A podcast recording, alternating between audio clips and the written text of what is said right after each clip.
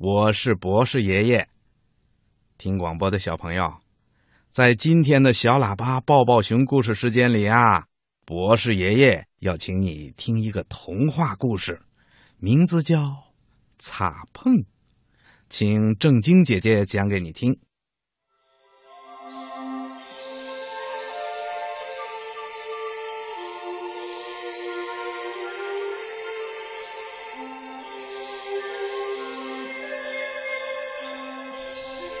小鸟西蒙坐在自己的巢里，外面的世界在他的眼睛里显得好大好大。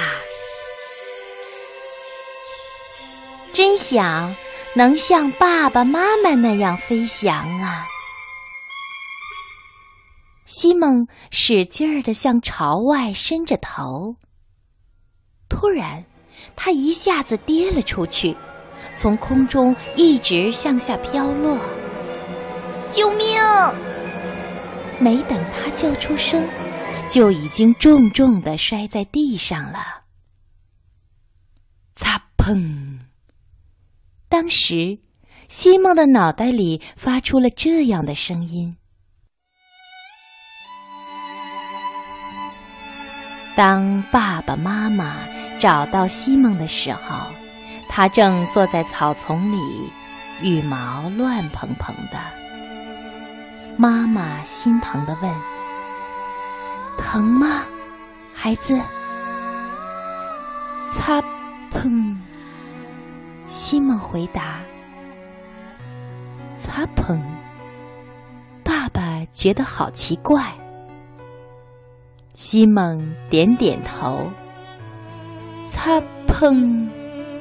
他可怜兮兮的叫着，那声音听上去就像一扇门被关上了。爸爸妈妈不知该怎么办，他们给西蒙好东西吃，白天黑夜都照顾着他，教他学习飞翔。可是，无论怎样。西蒙都不能像别的鸟儿那样发出叽叽喳喳的叫声，更不用说唱出动听的歌儿了。西蒙一次又一次的尝试着，可是只要他一张开嘴巴，发出的仍然只是可怜兮兮的“擦碰”声。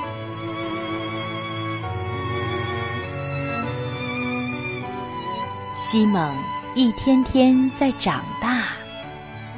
嗨，擦碰，你好吗？森林里的动物遇到西蒙时都这样问候他。渐渐的，他们已经习惯了西蒙的擦碰。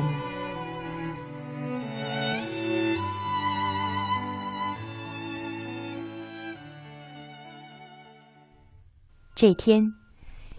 一只年老的兔子来到了西蒙住的树下。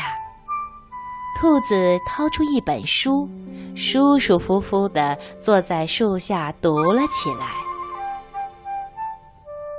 擦碰，擦碰，西蒙大声地叫着。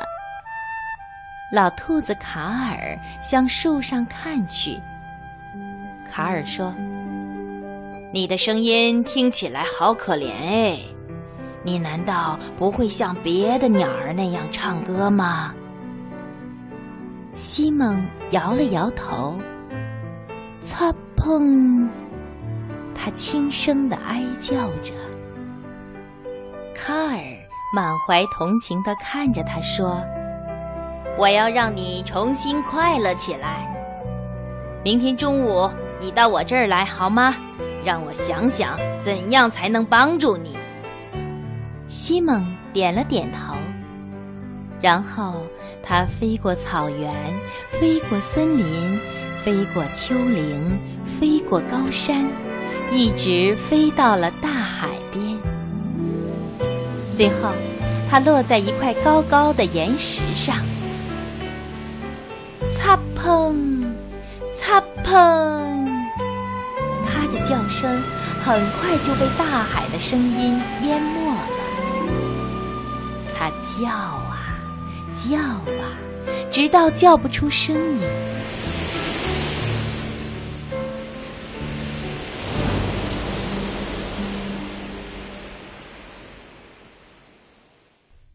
第二天，西蒙飞到了老兔子卡尔那里。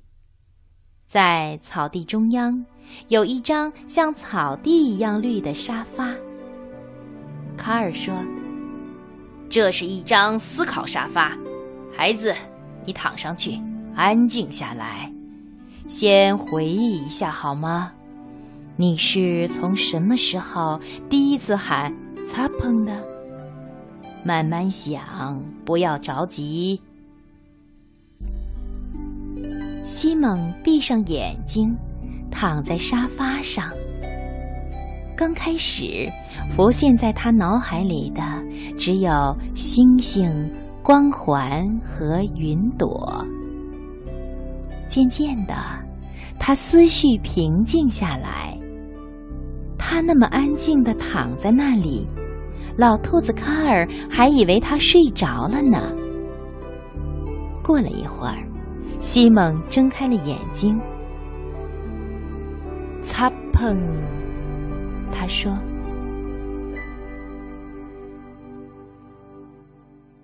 孩子，告诉我，到底是怎么开始的？发生过什么事？”卡尔问。西蒙从沙发上滚下来，抱住了头。卡尔想了想，说。哦，我明白了，你是从巢里掉了下来，摔着了头了，这样才发出了擦碰的声音。西蒙激动的点了点头。那么，是不是跌下来后你就开始想我什么都做不好了？卡尔接着问他。西蒙又点了点头。然后重新躺到沙发上。卡尔摘下了眼镜，一边轻轻地擦拭着，一边说：“我明白了，在这个过程中，你学会了飞翔，你能够让风儿拖着你飞，你在空气中轻盈的就像一根羽毛。结果呢？”尽管你不会像别的小鸟那样唱歌，但你仍然是一只小鸟啊！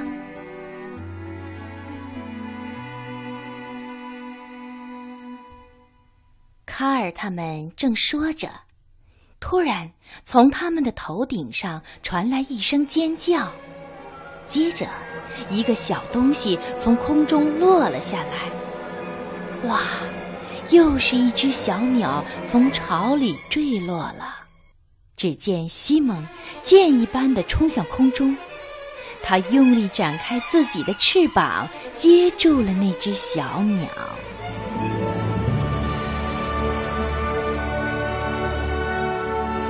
小家伙轻轻地落在了西蒙的身上。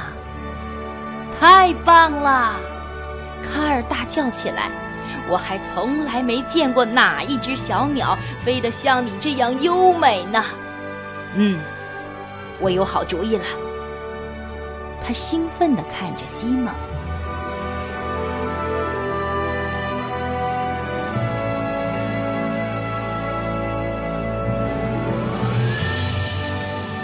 几天之后，老兔子卡尔邀请森林里所有的动物来参加聚会。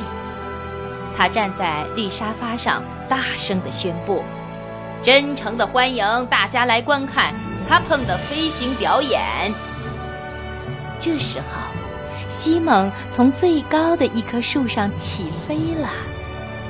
他在空中一会儿升腾，一会儿旋转，一会儿又从高空向下冲刺。他向客人们展示着自己全部的本领。他的精彩表演让所有动物都很羡慕。对于一只鸟儿来说，能在空中飞舞是多么美妙的事啊！西蒙这样想着，他大声的、快乐的叫着：“擦碰，擦碰！”那声音听上去，真像一扇门又被打